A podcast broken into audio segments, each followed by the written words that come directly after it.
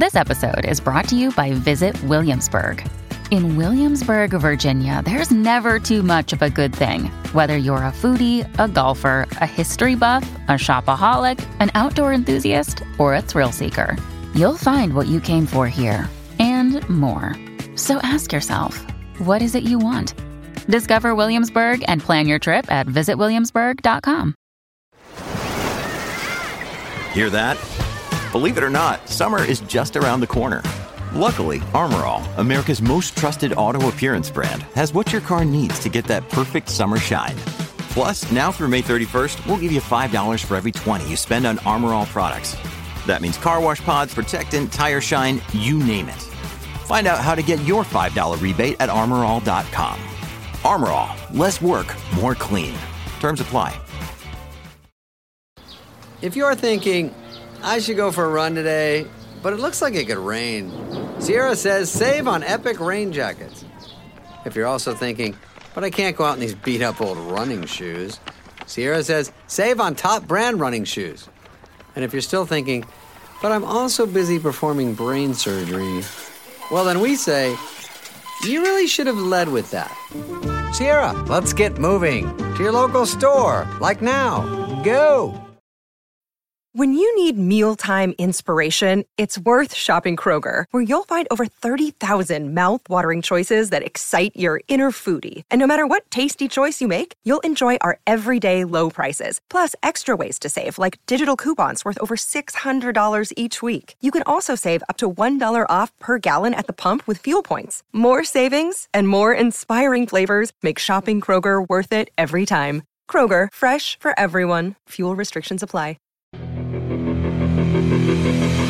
Hello and welcome to the Bike Radar podcast, brought to you from the team behind Cycling Plus, MBUK, and BikeRadar.com.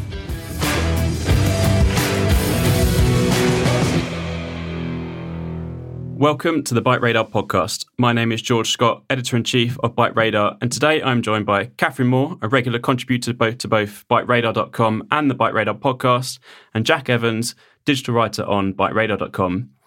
Good to see you again, Katherine. Hi, how's it going? Very good, thank you, and good to see you again, Jack.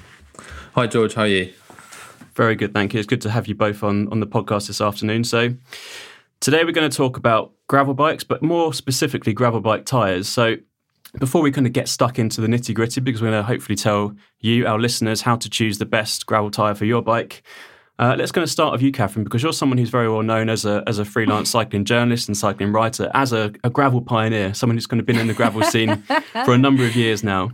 So, can you give us a bit of background as to kind of how you started on gravel bikes? Yeah, great. Um, so I was very much a roadie um, before I ever uh, touched anything off road, and I think before gravel came into my life, I did a season of cyclocross in my uh, hometown of Bristol, which was absolutely mega, great fun, sliding around on the mud, which is obviously completely different to any sensation that you'll have um, on the road and something that you have to sort of learn to get used to. And then um, just as I was sort of starting out in my cycling journalism career, I was invited on a trip to the Cairngorms to ride for three days um, for a cycling brand making a video. And it was the first time I'd ridden a gravel bike on gravel. And um, I think I'd had a road crash not too long before that on a bit of gravel. So I was actually just really scared to start with. But we had a mega crew. And yeah, after three days, as you can imagine, riding out of Fort William after the sleeper train to Bothies and these incredible um, expanses of just wilderness. Um, I caught the bug and never really looked back. I, I had the bike then for a little test and ended up buying it because I loved it so much. And yeah, so I've probably been riding off road on gravel and various multiple different terrain for sort of five, maybe even six years now. Mm. Yeah, and, and, and gravel riding and, and gravel bikes and, and gravel tyres have evolved significantly since then. But you know, you've kind of touched upon a few things that um, we'll talk about today in terms of trying to match a tyre to the terrain you're riding, with it's kind of um, road or light off road or deep into the wilderness in, in the Cairngorms. Um, but also to to kind of tease a, a, forthcoming series on the Bike Radar podcast. We're going to delve a bit more into into gravel riding over the course of a, an eight week series in in the coming weeks. So we'll, we'll kind of revisit some of those topics then as well. Um, but just to deviate off, off track a bit, you have returned to the road more recently, haven't you, for some testing for, for Bike of the Year for, for Bike Radar and for Cycling Plus magazine? Yeah, so I'm currently heading up the women's category for Bike of the Year on the road, which is great fun because just as trying something different going into the off road sphere has been really, really fun. Also, coming back um, and doing a lot more road riding recently, they're just different. And I think, you know, sometimes people make up these silly rivalries between different cycling disciplines, but like all bikes are good in my eyes, and it's just fun to mix it up they've all got their different characters and qualities. So yeah, it's been really good fun. Good stuff. Well, I'm sure we'll uh, we'll hear more about that and and both on the podcast and. Uh, there'll be plenty on the site about Bike of the Year and Women's Bike of the Year, so we'll, we'll look forward to reading your reviews there. So, Jack, let's let's go to you. Can you tell us a bit more about your your gravel story? Because you're a keen road rider, but you also have a, a Canyon Grail. So, you know, what's um, you know, what's your kind of gravel background and what type of riding do you do? Yeah, so I um, my riding at a very young age was exclusively mountain biking. Um, I sort of uh, dropped out of it through sixth form and then university, where I, was just commuting on a road bike. Um, picked up a road bike and um, in about 2016, and, gr- and, gradually started doing more until um, probably 2020, um, when um, yeah started joined a club, uh, Guerrilla Coffee Cycling in Birmingham, and started doing a lot more road riding. Um, and it was actually that summer that I thought it would be really, really cool to try a gravel bike to sort of link up um, the road riding and mountain biking. Because um, I, I, didn't really want to go back to mountain biking because I didn't particularly enjoy the more technical side of it, and I quite like the speed of road road riding.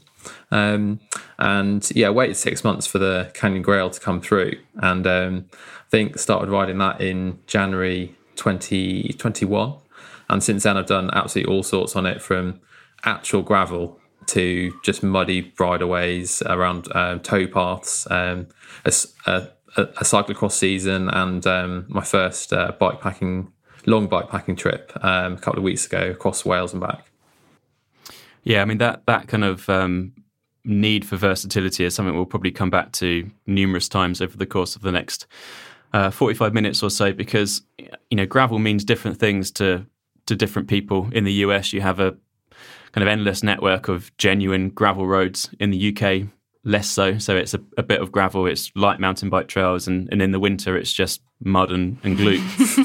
and so trying to find a, a, a single tyre to, to kind of conquer all of that kind of terrain and, and all of those conditions is difficult, if not impossible. But I think whenever we talk about bikes, you know, we often refer to um, tyres as being so important and such a, a worthwhile upgrade. Uh, you know, obviously it's the only contact patch between the bike and, and the road, so it has a significant impact just on how the bike feels, but it influences speed and, and grip and even handling. Um, and as I say, you know, with the the really wide variety of uh, terrain and um, you know, kind of riding that a gravel bike can be set to, choosing the right tire to to kind of match against your your kind of goals and your intentions is really important. So, um, you know, Katherine, do you want to kind of just kick us off there as to, um, I suppose, describe your typical riding? You know, what do you personally look like, uh, look for in, in, a gravel tire, or does it depend on time of year, or you know, what plans you've got mm. coming up? Mm. Yeah, it depends on a lot of different things. And actually, over the last few years, I've been really lucky that I've reviewed a lot of tires, so um, I've been able to experiment with different treads, and I sort of see gravel tires on this spectrum and on the first axis, it's like speed priority or grip priority. And you can't have both easily. So I've, towards the start of my gravel riding career, that's a terrible word for it. um, I started really going for the grip side of things because I thought I'd much rather have more grip and just be a little bit slower um, when I first started gravel riding, I used to go out with my friend Lucy, and we'd get to like a little muddy patch, and I'd be so scared that I'd unclip, ready to dab, and she'd be like, "Clip back in." and I managed to uh, eventually shake that little habit. Just dive through but, the puddle. Yeah, now I just absolutely love it, going through all the splashy bits. But um, so I started off going much more for the grippier tires with a lot more aggressive tread. I say more recently I've been trying lesser treaded tyres. Um, I think it just depends so much on how much of your riding is on the road and how much is off road. Pretty um, depending on where you live. If you're going out for like a single ride in around your hometown versus if you're going for a seven day bike packing trip into the wilderness, then something like puncture protection might be a different priority. There's so many different factors, and that's why when people say, "Oh, what would you recommend?" It's not just a one, you know, a one hit answer. It's just exactly the same as you know finding the right gravel bike for you, etc. Um, so yeah, loads of different things at play there. Mm, yeah, and, and, and we'll we'll kind of cover some of those factors in in more detail. So uh, wheel size, or uh, you know whether you should be running uh, inner tubes or, or, tubeless. Tread pattern is is really key, as you've said, Katherine. Um, tire width, and then also uh, puncture protection, because you know finding the best tire or the right tire for whatever your plans are is is you know it's a combination of all those factors, and ultimately there's probably going to be um, a compromise somewhere. Um, mm. But hopefully we can impart some useful advice to help our dear listeners find find the, the perfect tire for them. So um, what I should also say is we've got um, all of our reviews on on bikeradar.com and our buyer's guide that distills a lot of this information into uh, into words and pictures. If uh, if you want to kind of digest it in your own time, and and, and lots of the reviews that Katherine has done uh, and spoken about over the uh, the recent weeks and months. So. Um, should we start with wheel size? You know, Jack, what, what size wheels do you run on, on your gravel bike? Because uh, whilst the vast majority of road bikes run 700C wheels, there is a split when it comes to gravel bikes, isn't there? Yeah, so um, because of the size of my Canyon Grail, um, it's actually an extra large um, frame, which means that 650B um, wheels are not um, compatible with that. They're only they only fit the smaller sizes of the Grail, uh, so that removes the the choice for me. But um, that that kind of option would be would be of interest to people who are aiming at the more rugged end of gravel riding more sort of on mountain bike territory, whereas I think the the appeal of the 700C wheels is is for the sort of faster riding and probably more. Um, it's probably a more ver- versatile w- wheel size as well because um, uh, inevitably you do end up doing quite a lot of your gravel riding on the road, um, nipping between sections. Mm, and I think you know for someone buying a, a, a gravel tire, I suppose that kind of decision as to 650B or 700C, partly it'll it will probably be influenced or decided by what uh, wheel size you've already got on your bike. Um, but that's the kind of first decision to make because that will then um, potentially open up or limit the selection of tires you can choose from. So, Katherine, you can can you kind of talk us through some of the pros and cons of both wheel sizes? Yeah, definitely. So, I guess you probably look at 700C as a sort of standard. It's what we're used to on the road. Um, and modern gravel bikes, So if you're going to go and buy a new 2022 model, tend to generally have really good clearance for 700C wheels now. Um, a lot of models are about 45 mil tire maximum clearance. Of course, that includes your, um, I think it's six mil of clearance as the industry standard on either side, um, which you will need for mud clearance and stones and things, unless you want to scrape away not only your paint job, but also part of your frame. I would not recommend squeezing tyres in. Um, been there, done that. Um, so modern gravel bikes, I think, offer you the tyre clearance for a really good, you know, 45 mil tyre is, I think, more than enough for a lot of people. Um, but also gives you, it's said to be like faster rolling than a 650B. You also get, I think, a much better choice of tyres at 700C because that sort of seemed to be the standard um, for a long time.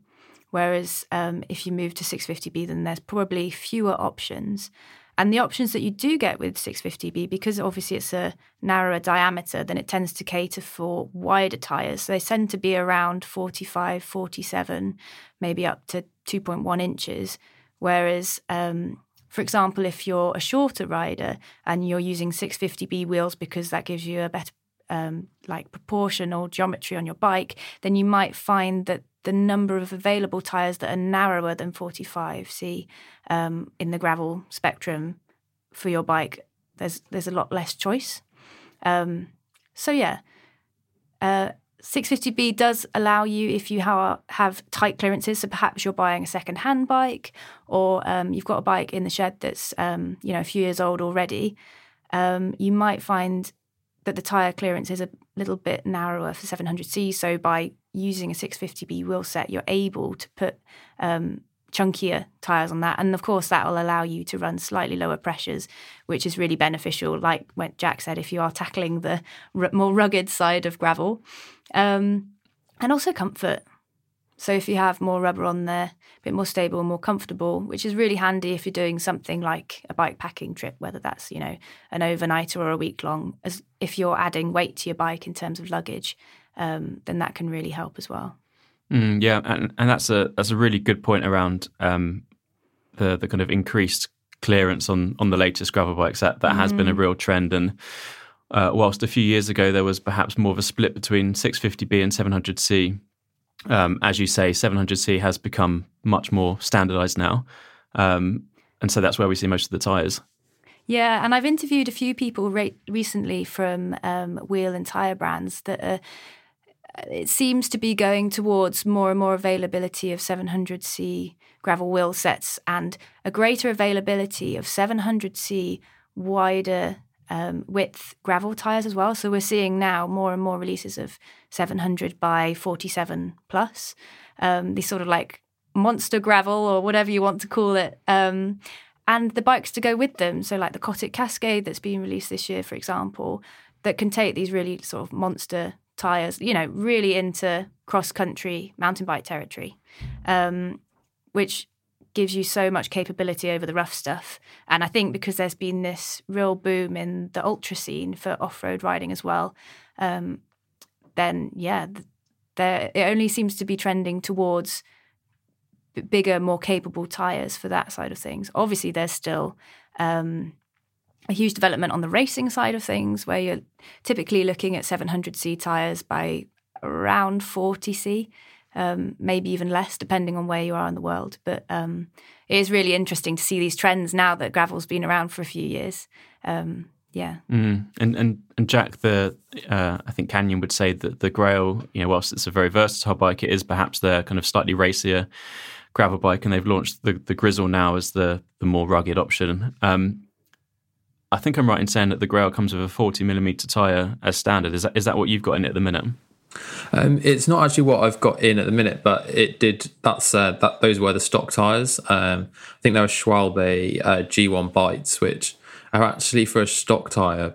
Pretty, uh, I found them a really, really good option. Um, mm. Not not the not the grippiest in real mud, but um, yeah, def- definitely uh, like a, a, a good uh, a, a good tire for um, and anything from like hard surfaces, the road to um, yeah, some some quite slippery rocks. Um, but what what actually came back from um, my bikepacking trip uh, was some 35 mil, um, quite quite small knob gravel tires, um, which were which it, was it was a big compromise really because um, there was quite a lot of off road um, taking the uh, national cycle route 47 through the valleys, which was 40 mm. kilometers of gravel tracks, and then um, quite a lot of um, rougher roads as well. So it was it was it was it was, it was a big compromise. It wasn't quite perfect for anything, but overall, I thought it was quite a good choice.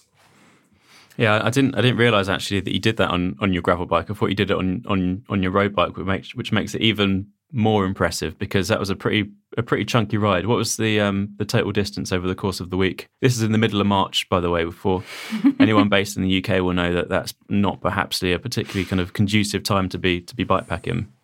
Yeah, this was very much uh, sort of credit card bikepacking, staying in in B and B's, which I was very thankful for after three very wet uh, Welsh days. Um, yeah, so it was just shy of uh, 800 kilometres over uh, five rides. Um, so some quite uh, some quite long days. Um, and yeah, carrying not too much stuff, obviously, because I wasn't camping, but um, it was about 370 kilometres over from Chepstow to Fishguard, um, and then slightly longer coming back along the coastline, which was very hilly indeed, especially around Pembrokeshire. So um, yeah, the canyon, the the weight of the the Canyon Grail was not um, uh, I was, I was not I was not thankful for that on some of the steep 25% climbs, but overall it's actually really comfortable to ride. I think the more upright position and the ability to um, put lots of bags on it made, made it actually a really good choice. Um, and when when you do go for the sm- the um, sort of slimmer tread um, gravel tires, they do roll okay on the road. I mean, you're not going to be putting in sort of 20 mile an hour average for three hours. But um, yeah, they, they do hum along. Another day is here, and you're ready for it. What to wear? Check. Breakfast, lunch, and dinner? Check. Planning for what's next and how to save for it? That's where Bank of America can help. For your financial to dos, Bank of America has experts ready to help get you closer to your goals. Get started at one of our local financial centers or 24-7 in our mobile banking app. Find a location near you at bankofamerica.com slash talk to us. What would you like the power to do? Mobile banking requires downloading the app and is only available for select devices. Message and data rates may apply. Bank of America and a member FDIC. Mm, yeah, I mean, I've I've had a, a Continental Terra Speed on my gravel bike for for quite a long time now, and it's it's in a 40 millimeter width, but in a uh, 650b uh, diameter, and yeah, I mean, it, it, it, rolls fine on the road. You know, if you're kind of going out on fast kind of chain gangs or group rides, then, you know, perhaps it's not the best setup. But if you're just kind of out cruising on your own and doing mostly road, but kind of dipping off off road onto um, fairly kind of light off road terrain, then, you know, it's, it's a pretty kind of nippy tire to have, very uh, similar to the to the setup that you'd have. So, um, I think that's kind of wheel size covered. You know, as we say, you know, 700C for most people is likely going to be the the kind of the the more common option uh, on the latest bikes, but 650B is, is definitely a, a, kind of smart choice if you are looking for something uh, wider or more rugged or potentially for a, a smaller frame size. So um, let's move on to the uh, another age-old debate, or, or, certainly kind of a recent one, and that's kind of inner tubes versus tubeless. And and for me, this is quite an easy one to answer. I think kind of tubeless is absolutely the way to go for for gravel, and same for mountain biking, but perhaps more controversial on the road. But um, what are your thoughts on this one, Catherine?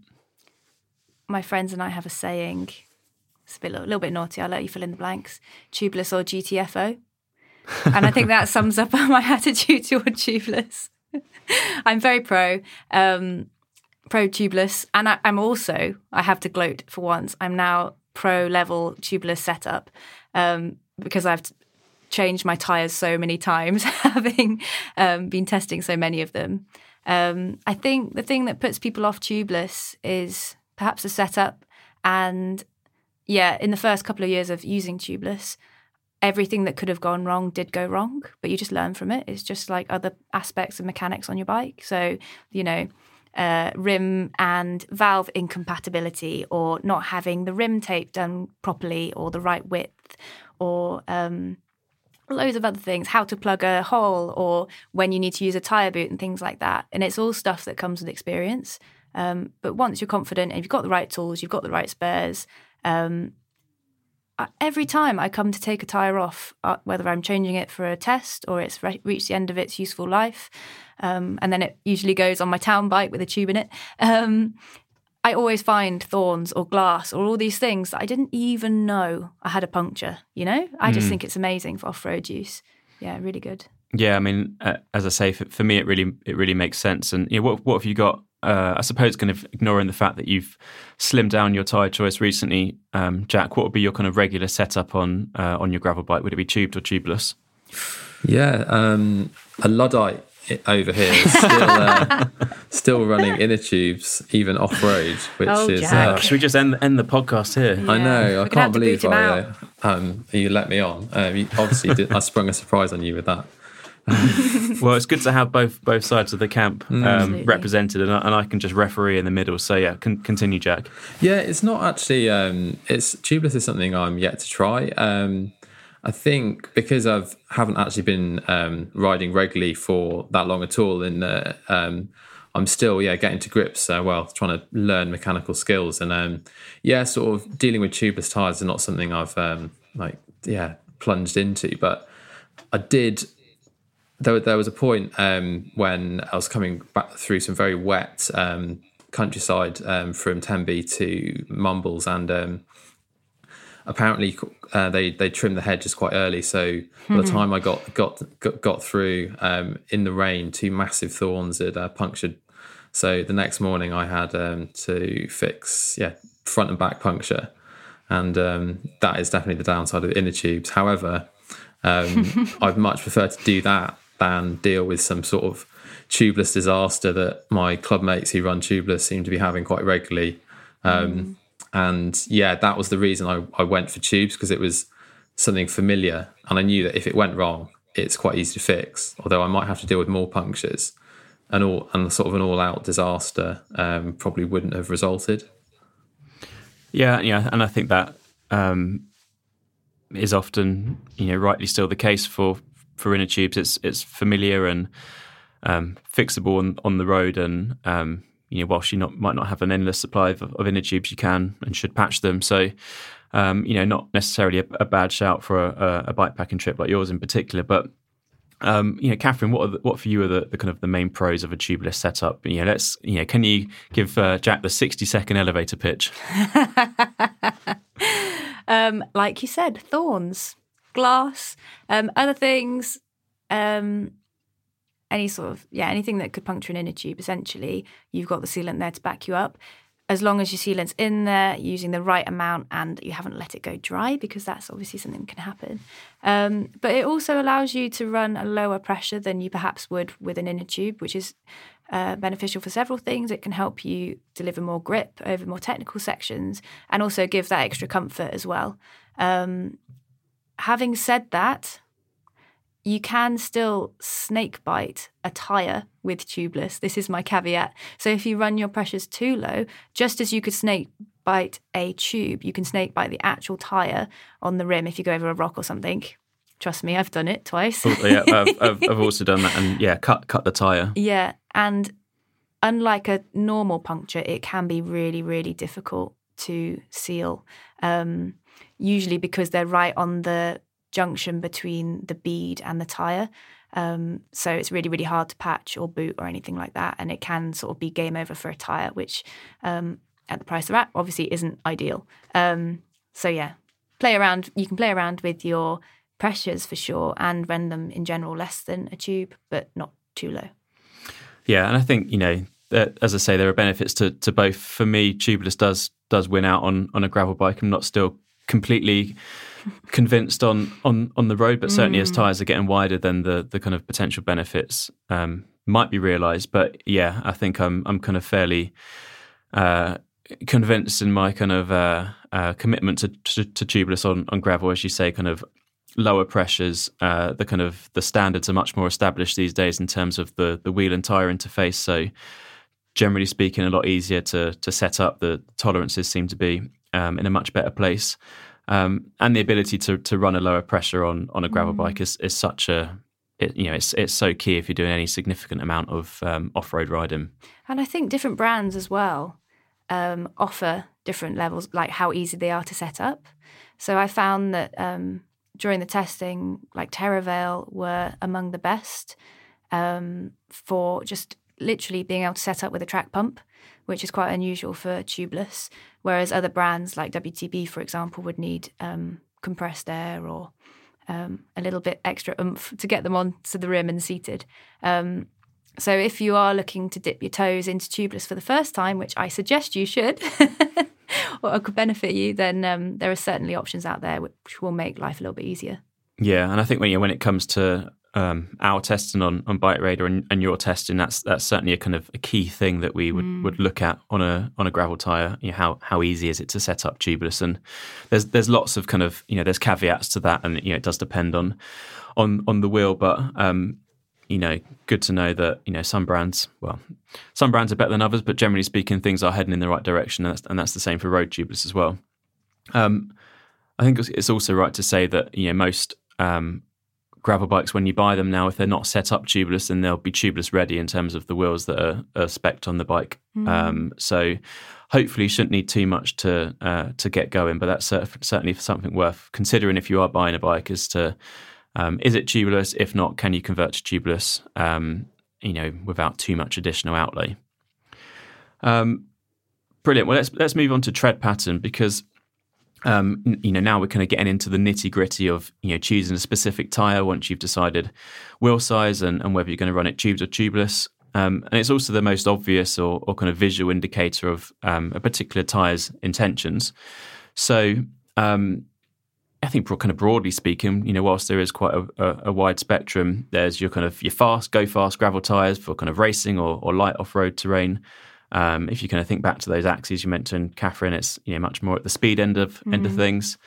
Um, completely at the other end, uh, you've got your your kind of your mud or your your winter tires look a lot more like a mountain bike tire in its tread. They're obviously a, a lot kind of a lot slimmer, a lot svelter. Um, you've done some testing of those uh, for us recently, and then in the middle you've got your kind of your all rounders, which, um, without wanting to um, talk for all of our listeners, is actually the kind of tire that probably most people will be looking for if you're kind of looking for a, a one tire to do it all solution with compromises along the way. So, um, Jack, what what tire did you run for your your recent uh, uh, your recent ride? Considering you were um, slimming that down to 35 millimeters.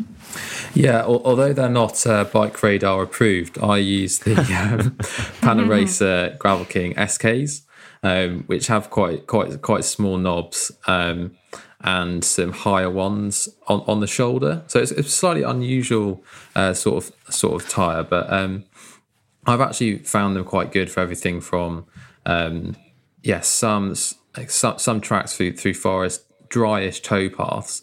They're not fantastic in the mud, but I did know that I wouldn't be doing any um, particularly muddy riding. Just on um, the day, at the, the, most gravelly day, actually, it was bone dry, um, and I could have done with something a bit wider for the um, the loose gravel. Um, it was sort of um, forestry tracks that had been recovered with this almost sort of uh, front drive size stones, so th- those are quite large and loose. Um, but for the firmer pack stuff, they were absolutely absolutely perfect. Um, and yeah, because they're a bit narrower and they're not excessively grippy. When I when I did come onto the road or I was going on um, off off road um, firmish surfaces, like some of the disused railway paths, they were really really handy. Um, but yeah, and when it when it did come to some of the rougher surfaces, like some of the um, uh, the country lanes in Pembrokeshire, for example, they it, it, it is quite nice having a bit of an extra extra grip compared to a to a slicker road tire. So overall, quite a good choice. Um, but I'd say most of my gravel riding, um, if I was going to have one, would probably be something like um, would probably be a bit wider and and definitely have a bit more um, slightly larger knobs on it. Hmm. I mean, um, this might be a difficult uh, question or task, Katherine, because um, podcasts are a, an audio format, and I'm going to ask you to describe something. But if you're kind of thinking of your kind of your, your typical fast gravel tire, um, you know, what would a, a kind of typical tread pattern look like there? Yeah, I think if you think about the different areas of tread, so you've got the centre line, um, which is obviously what you're going to be using if you're riding and braking in a straight line. Then the sort of mid tread, which is between that and the shoulder, which is on the edges where you're going to be um, using the tread when you're cornering, um, you'll typically find something that's quite smooth through the center of the tread, but then flanked on the shoulders by something a bit more grippy so that you're getting that grip when you're leaning into corners, um, which you'll need, especially when you're doing it at speed. Um, so tend to have, yeah, either a smooth or semi-slick center. Um, some have a raised tread down the center, but like a continuous line. Um, so that's sort of something to look for if you're looking for something a bit pacier.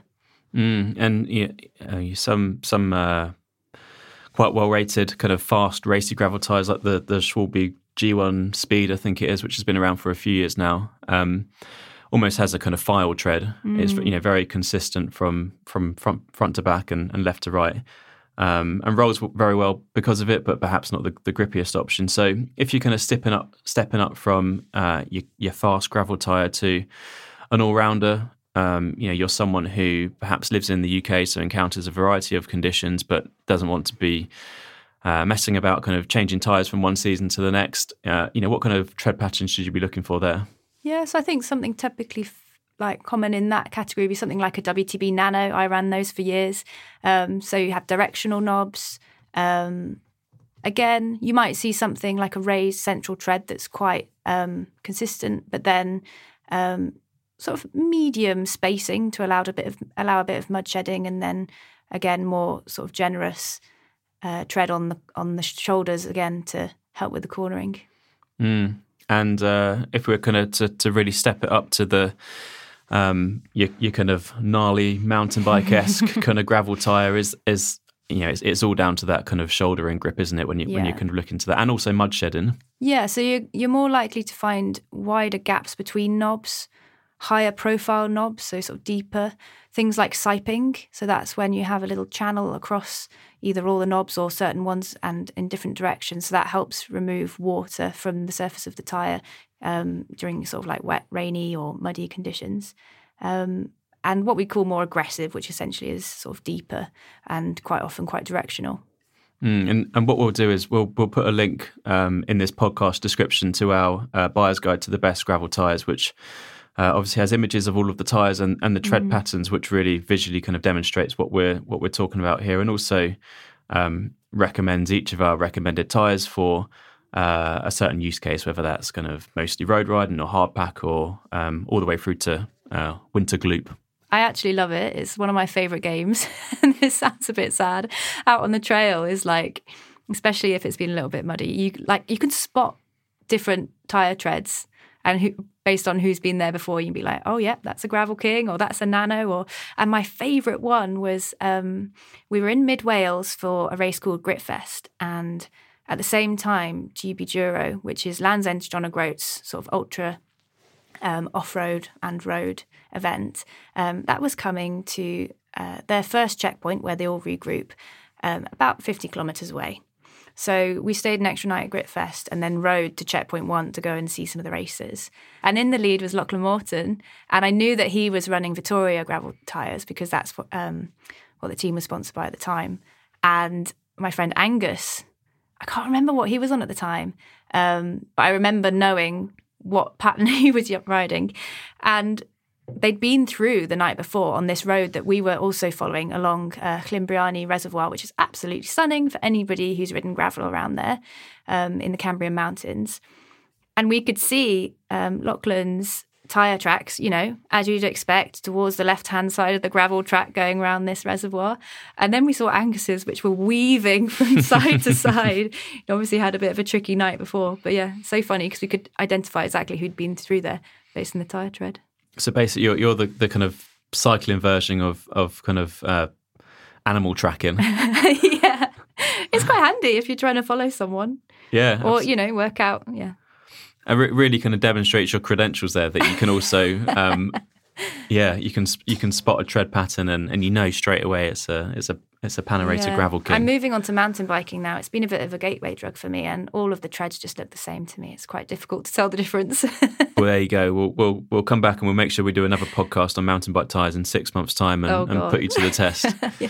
So, Katherine, kind of considering everything that we've talked about with with tread pattern and and the fact that there is such a, a huge variety. Um, firstly, I'd, I'd, recommend, as I've said, to uh, to research, to kind of consider um, what your kind of riding intentions are, and, and to read uh, the reviews that are available online. But you know, generally speaking, Katherine, what what kind of advice would you impart as to how to try and uh, really kind of land on the right choice?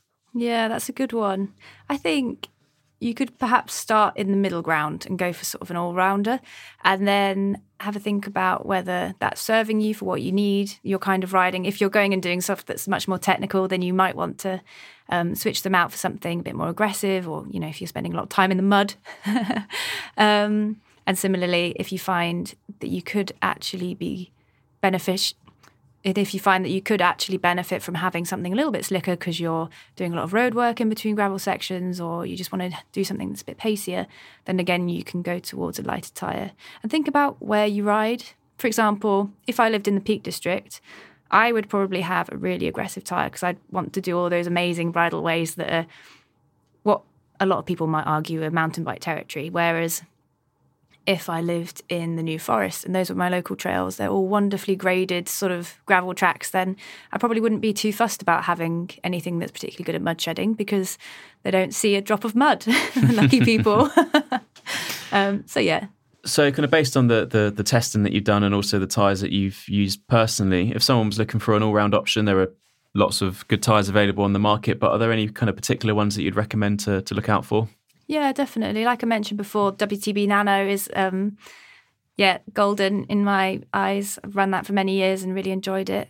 Um, something like a Teravail Cannonball, or in a larger width, that's called a Sparwood. Fantastic tire.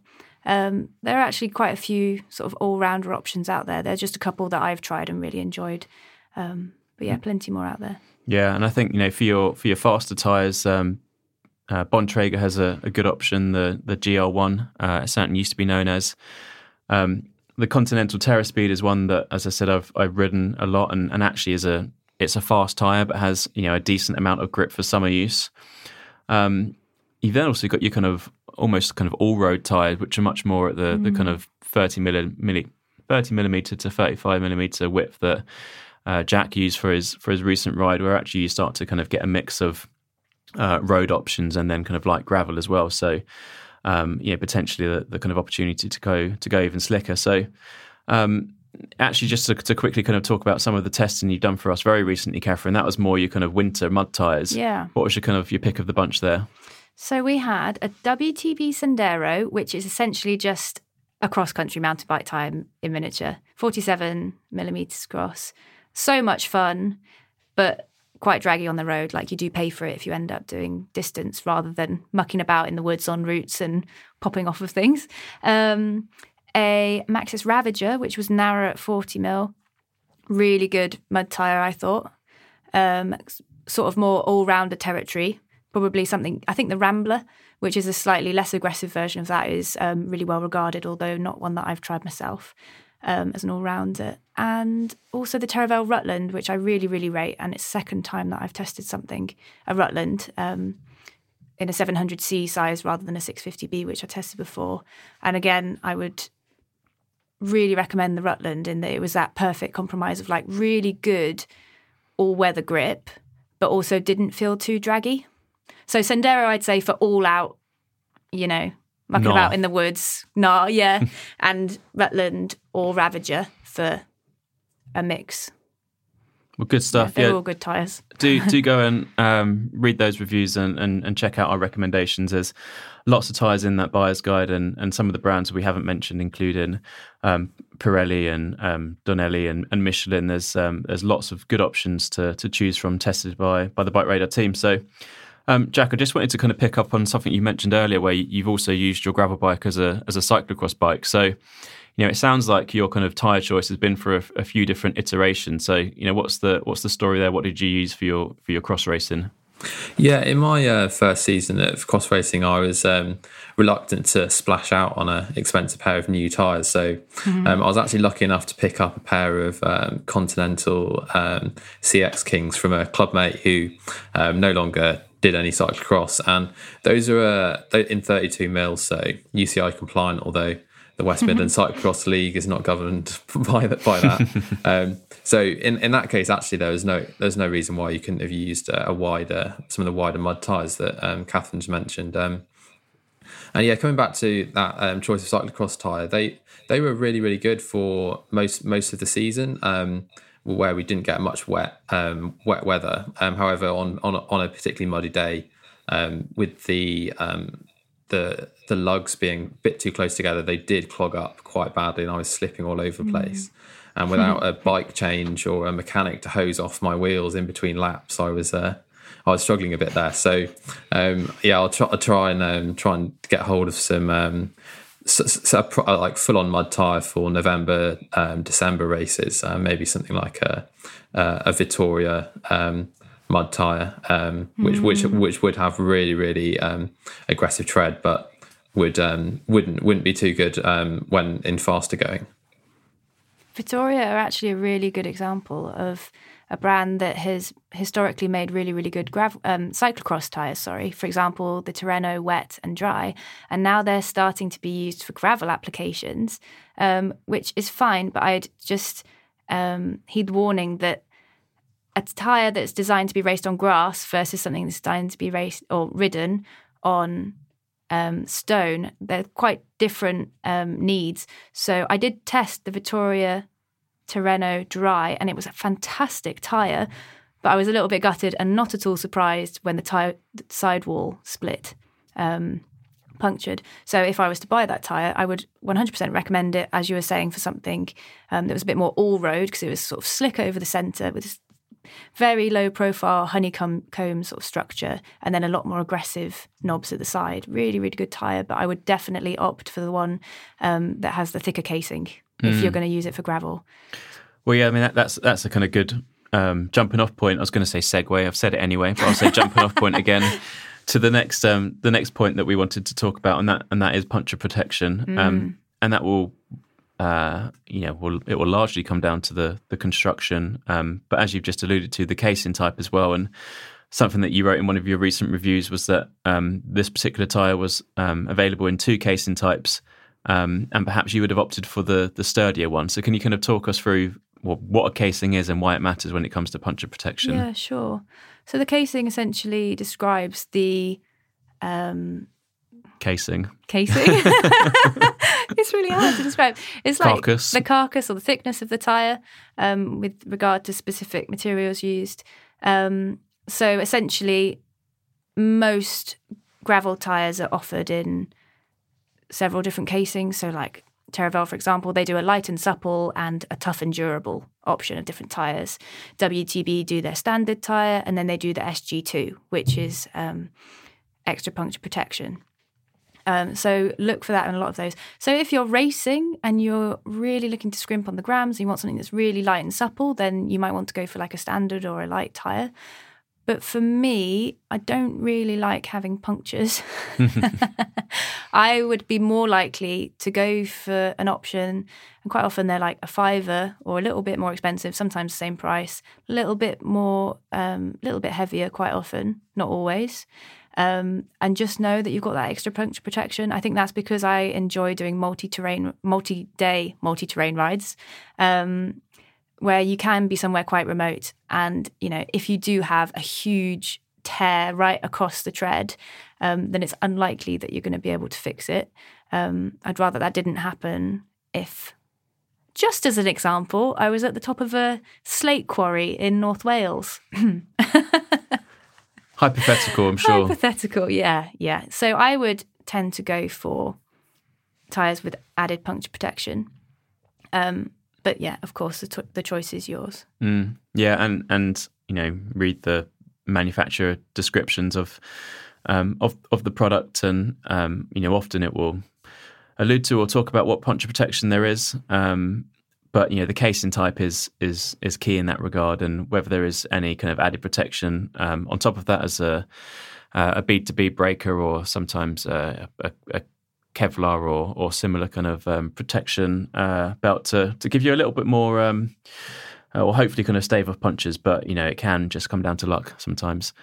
Um, so we we actually ran a, a very in depth feature on um, casings and um, you know, mountain bike kind of casings and, and carcasses in particular um, a while back. So uh, we'll also kind of put that uh, a link to that in the um, in the podcast description if you do really want to geek out on casing types and, and just how important they are, particularly with mountain biking, because there are kind of endless options and it, it can actually be really it is really confusing to try and kind of wade through them. So um, uh, it's a good read if you're uh, if you're someone who enjoys uh, tire casings.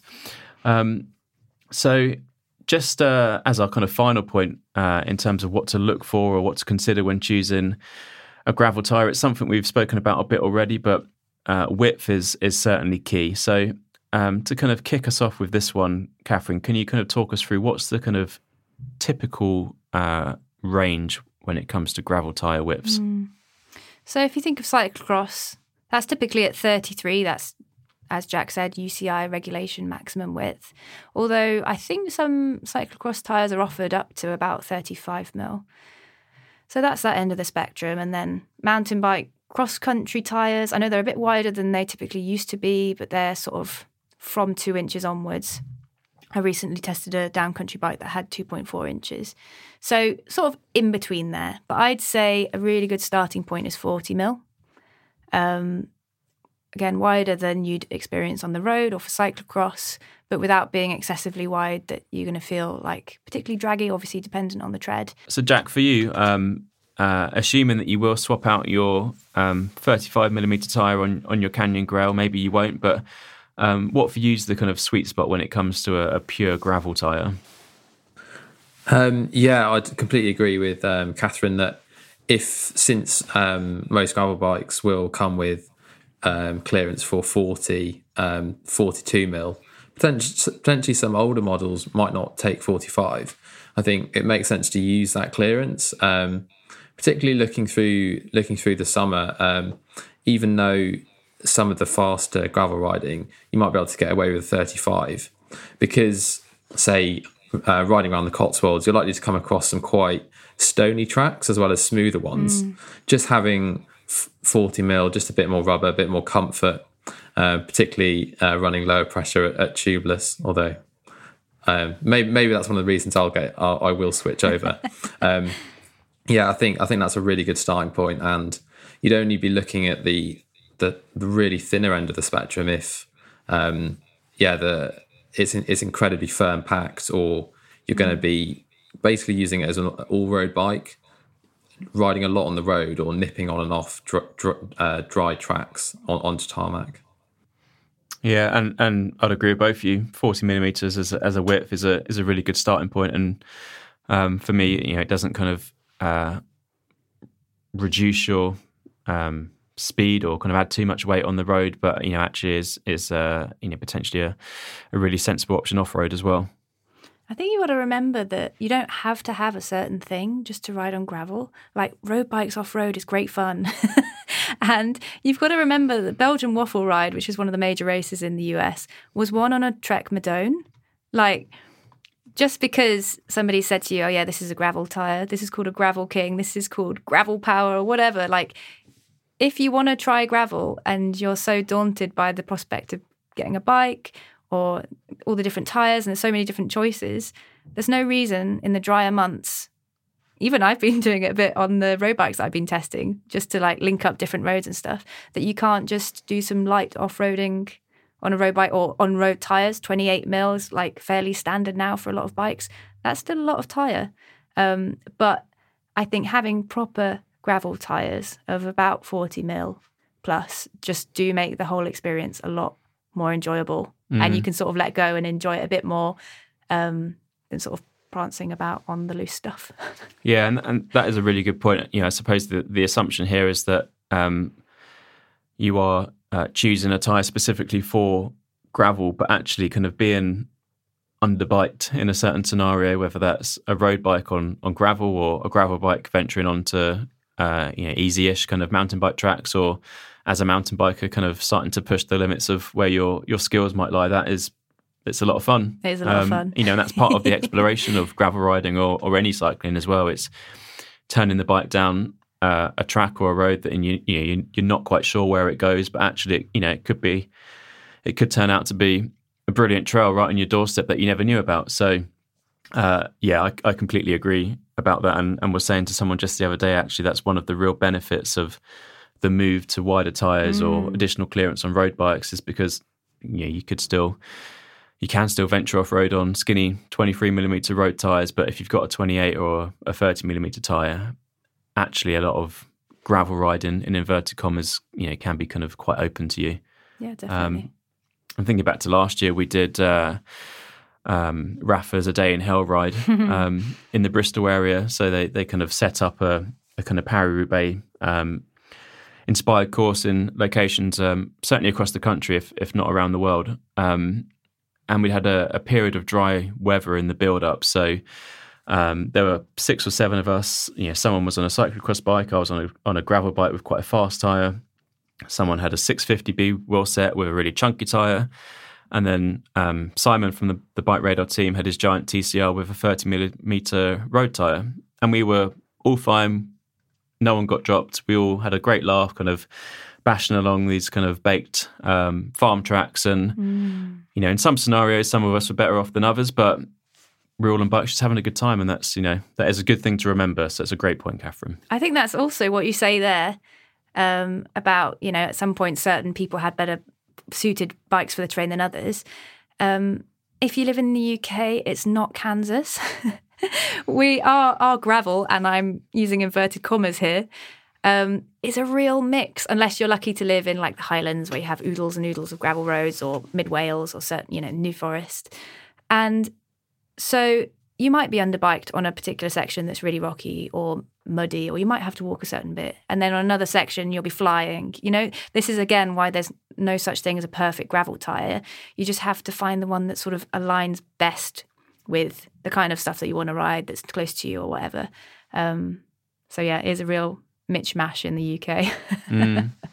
um, well, hopefully, the advice that we've given will um, help people find the right, the best tyre for their uh, the riding that you've got planned this year. But I think just to wrap up, um, it's worth just talking about tire pressure very briefly because this is a, a really kind of in-depth topic that we can uh, and should, and I will commit to it. We will do a podcast on uh, tire pressure for gravel bikes in future. But um, for you, Katherine, you know what uh, you know what are the kind of key considerations that you or one needs to make when trying to land on the right tire pressure because uh, there are so many factors that can potentially influence it. Mm. I think the width of your tire or the volume that's therefore implied, um, your system weight, so that's things like the rider weight and any luggage that you might be carrying with you, um, and the kind of terrain that you're going to be riding. So obviously, um, a very smooth like gravel road is going to be less sensitive to pressure differences than something that's really quite gnarly and rocky and uh, rooty, where you could potentially um, pinch a tire on a rim or something like that. I have to admit that I am not very scientific when it comes to um, Just pump pressure up. setups. It's I literally just go on feel um, and like feeling across the tire with the oh what's that part of your thumb called? I don't. I'm not sure if it has a name actually. Um, the sort of meaty bit on The- your palm below your thumb. The thumb. chunky bit. If you're if you're thinking of a chicken drumstick, So rather than pinching a tire with the tips of your fingers, which doesn't really teach you much, I think this was something I picked up from someone at cyclocross. Sort of feeling across um, your tire with almost with your palm, that gives you quite a good indication. And I've just always erred on the side of caution because I don't want to end up with another um, pinched tire. um, but I tend to, you know, start off relatively hard and then let off little bits as and when until it feels about right. Um, but I know that there's some really good tire calculators online, tire pressure calculators for gravel that you can put in all your data and your weight and uh, tire width and blah blah blah, and then that'll help you at least give you like a bit of a starting point for your pressures. Mm, yeah, I mean, and, and Zipp is is one of the brands that um, has a really good tire pressure calculator um, with lots of um, criteria or, or factors or parameters even that you can put in. Uh, with gravel being one of them, I suppose to give you a starting point because um, you know it can make a real difference in terms of you know grip and comfort and puncture protection and speed. Um, and so, uh, you know, if you are someone who wants to experiment with your setup, then a starting point is great, and then you can experiment. And as you say, kind of let out a little bit of air, or um, get a, a digital pressure gauge that you can take out with you to try and land on, uh, you know, what is the right number for you for uh, a particular tire and, and tire width. Um, not to put you on the spot, Jack, but um, is there a particular tire width that, uh, or kind of tire pressure that uh, is right for someone of your build? Um, I, suppose I'm quite I'm quite tall but fairly slim, um, about 75 kilos. So if I did have when when I considering the bags I was taking, I think that probably got me well over 80 kilos. Um, I did put a bit more air in. Um, I think I was probably about uh, 60 65 psi for, for my trip. But if I was say just doing a pretty much exclusively gravel ride around say Birmingham I might go down to about even with even with tubes down to sort of 50 55 and um, might might feel a little bit odd on the road but I think that that gives quite a lot of grip. Um, I was um, and yeah I, I have been scolded um, d- during cyclocross and um, for running like way too much air in my tires and I think it's when you start off you f- you think it's sort of eh, like pressure gives you a bit of security but it can be surprising tubes or tubeless um, how much you can let out but it's probably best to start off with a little bit too much and then then you can let it down. Um, and yeah whether you go really scientific with a gauge or just sort of on feel um, you can even go down to sort of below 20 with with tubes. And as long as the, there's nothing really to hit say it's on a grassy course or grassy gravel ride you will be fine.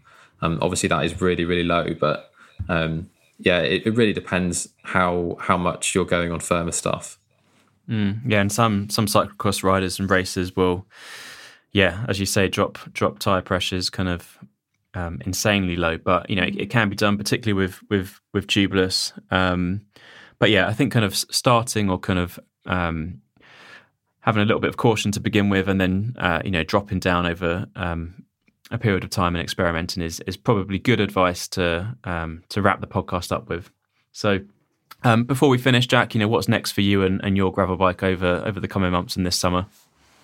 Um, that, that's a really good question, actually. Um, as soon as I got back from my um, my, my, my trip, I ha, ha, really really got the bug. So I've started planning um, Lôn Las Cymru, which is mm. I'm probably going to go from south to north, which goes from um, Cardiff right up to Holyhead. Um, so yeah, it's about a 400 kilometer ride, and you can do you can stick to the roads, or you can go um, you can take in some gravel sectors as well. So I think once I've completed a few sportives on the road over the summer, I think that'll be my next gravel adventure.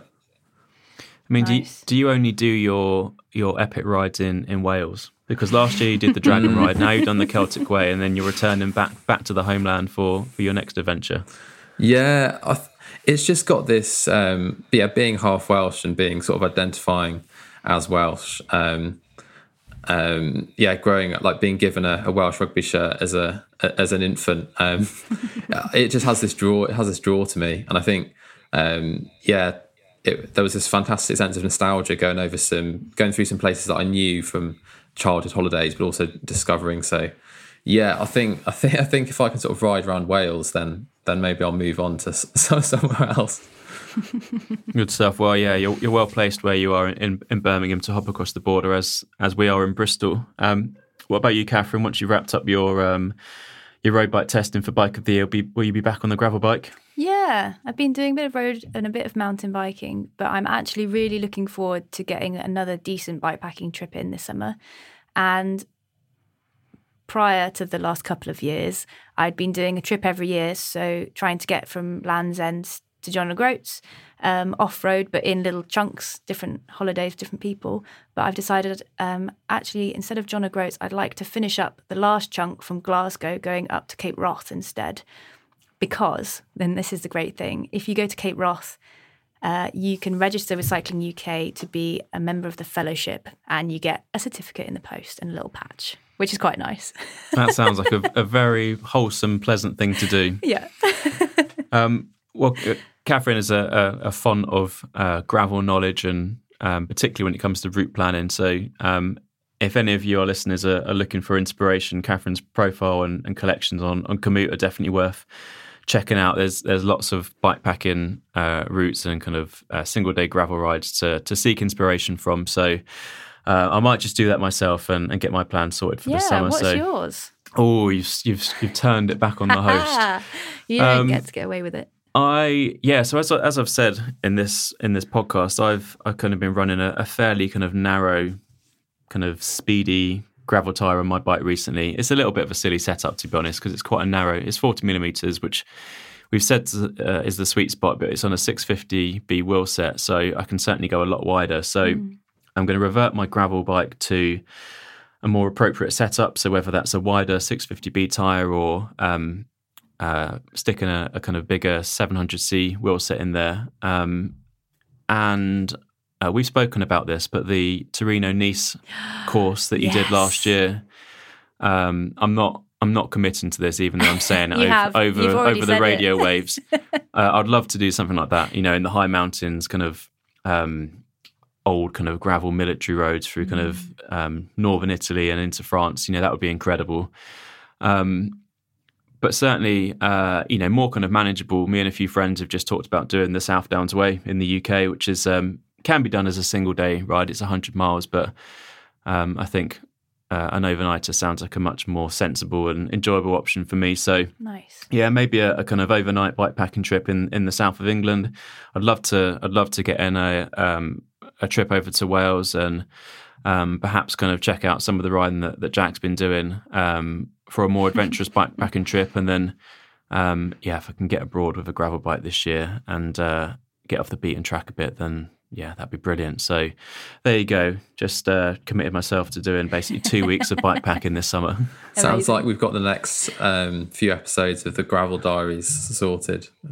That's it. Yeah, yeah. Do check out the Gravel Diaries as well. We're we're a multimedia brand across podcasts and and the website and and our YouTube channel where we have our Gravel Diaries series. So um, let's wrap it up there. Hopefully, this has been uh, helpful for you. Um, we love to know what you think when it comes to the podcast. Please do leave us a review on your podcast provider of choice. It, it uh, you know, we we really value your feedback, and it, it does help us in the podcast rankings as well. So, Uh, Katherine, it's been great to have you back on the podcast. Thanks for having me. And Jack, uh, great as ever to have you on the BikeRadar podcast. Thanks very much, George. Absolute pleasure. And thank you once again for listening. We'll speak to you next time. Thank you for listening to the BikeRadar podcast. If you want any more information on what we've been talking about or more news and views on cycling, check out bikeradar.com.